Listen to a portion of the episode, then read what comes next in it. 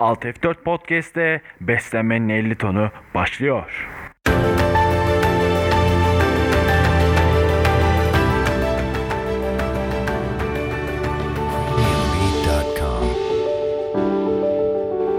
Herkese merhaba. Bugün kolesterolden bahsedeceğim. Malum Kurban Bayramı da yaklaşıyor. Yüksek kolesterol tüketeceğimiz bir haftaya gireceğiz.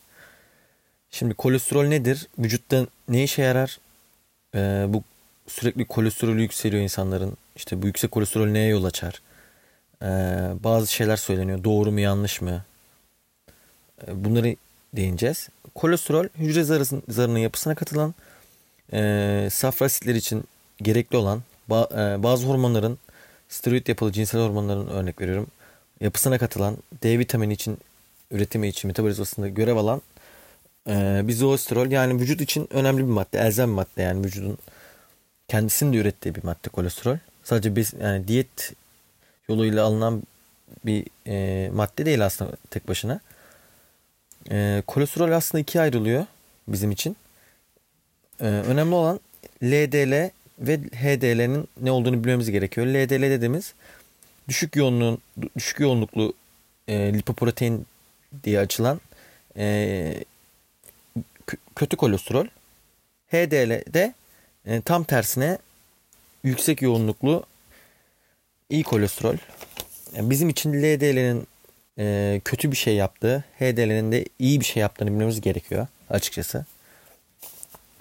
E, zannedilenin aksine diyetle alım kolesterolün yüksek almak kolesterolün e, vücutta böyle çok yükselmesine neden olmuyor yani normal sağlıklı bir bireyde. Çünkü vücut buna göre üretimi düşürüyor. E, bunun için önlemini alıyor. İş dengesini bir şekilde sağlıyor.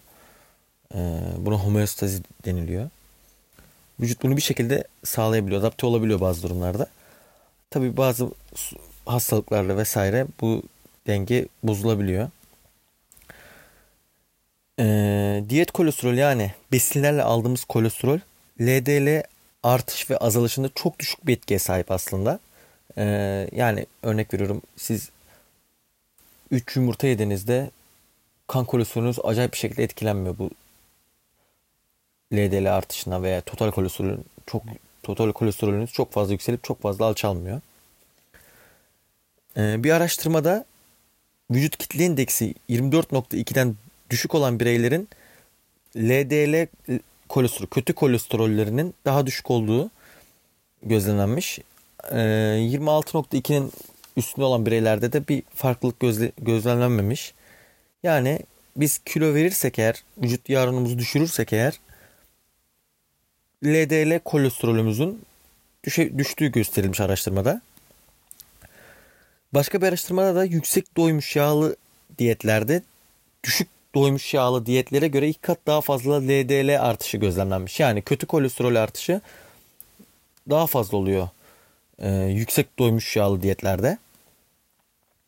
Yani iyi kolesterol bizim kötü kolesterolümüzü baskılayan e, ve bizim için iyi şeyler yapan bir madde olduğu için bizim bunu arttırıp kötü kolesterolümüzü olabildiğince düşüğe çekmeye çalışmamız gerekiyor. E, bunun için yumurtada bulunan lesitin mesela kolesterol emilimini düşürüyor. Ee, yani aslında biz bir yumurtada 250-300 mg kolesterol alıyoruz. Fakat bunun hepsini ememiyor vücudumuz. İnce bağırsakta bunun emilimi engelleniyor bir şekilde. Bunun yanında e, bazı bitkiler mesela e, çözünür ve çözünmez posalardan faydalanabiliriz bu, bu durumda. E, bunlar da yağın emilimini engelleyerek e, bizim kolesterol alımımızı düşürmemize yardımcı olur. Kan kolesterolümüzün daha az yükselmesine neden olabilir.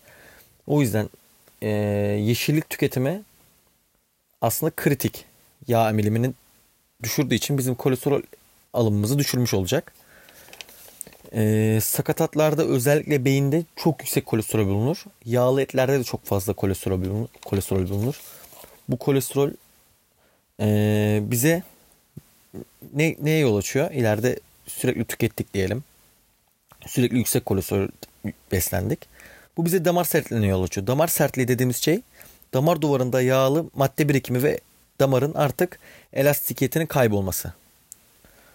Ee, bununla birlikte yüksek tansiyonumuz varsa eğer yani yüksek sodyum tüketimiyle beraber bunu tetikliyorsak bir de sigara kullanıyorsak e, kalp damar sağlığımız iyice riske giriyor ve kalp krizi riskimiz oldukça artıyor. Şimdi HDL'yi arttırıp LDL'yi düşürmemiz gerekiyor demiştik bu durumda. HDL'yi nasıl arttırabiliriz? İyi kolesterolümüzü nasıl arttırabiliriz? Bunun tek yolu var HDL'yi arttırmanın aslında bizim için gözle görülebilir olan spor yapmak. Eğer biz spor yaparsak e, kan kolesterolümüzü düşüren bir takım faaliyetler gerçekleşiyor. Ve bu bizim için HDL'nin artışı anlamına geliyor. Aynı zamanda LDL'yi de düşürebiliriz bu yolla. E, LDL'niz yüksekse veya düşürmek yani düşük olmasını istiyorsanız veya sağlıklı bir kan lipid profiline ulaşmak istiyorsanız düşük doymuş yağlı diyetler yapmalısınız ve e, kilo vermiş yani kilo vermeniz gerekiyor. Vücut kitle indeksinizin düşük olması gerekiyor. Normal seviyelerde olması gerekiyor. Ve omega 3 tüketiminizi arttırmanız gerekiyor. Eğer kolesterolle ilgili bir ve kalp damar sağlığınızla ilgili olumlu bir seyir izlemek istiyorsanız bunlar kritik değerli, şey, değerli şeyler. Özellikle Kurban Bayramı'nın olduğu bu dönemde bu e, konu önemli. İnsanlar çok fazla kolesterol alıyorlar bu dönemde.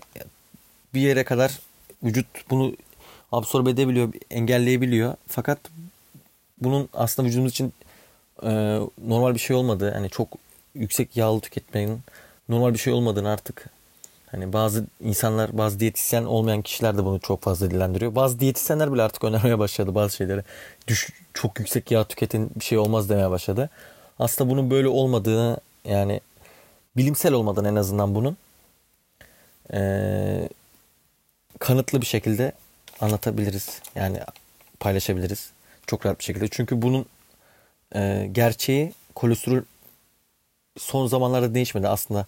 Keşfedilen ve gerçekten neyin ne olduğu anlaşıldıktan sonra bunlar konuşulmaya başladı. Es, eskiden insanlar e, yüksek miktarda işte yağ tüketiyordu vesaire diye bir kon, konuşuluyor. Eskiden insanlar 50 yıl yaşıyordu. Maksimum 60 yıl yaşayabiliyordu belki. Ondan önceki insanlar 40 yıl yaşıyordu. Şu anda biz 80-85 yıl yaşıyoruz mesela. Bunun nedeni artık bizim için neyin faydalı olup neyin faydasız olduğunu öğrenebilmemiz. Daha iyi araştırma yapabilmemiz, daha iyi gözlem yapabilmemiz, daha bilimsel olabilmemiz yani. Biz bilimselliğe yaklaşırken, gerçeğe biraz daha yaklaşabilirken bazı insanlar bizi bilimsellikten ve gerçekten biraz daha uzaklaştırmaya çalışıyor. Bu post-truth mantığı deniliyor artık yeni bir tabir literatüre girdi. Yani gerçekten ön, yani nasıl açıklanabilir bilmiyorum. Biraz araştırabilirsiniz bu konuyu. Bu saçma şeylere inanmadan, kendi sağlığınızla oynamadan gayet normal bir hayat geçirmeniz dileğiyle. İyi bayramlar. Kendinize iyi bakın.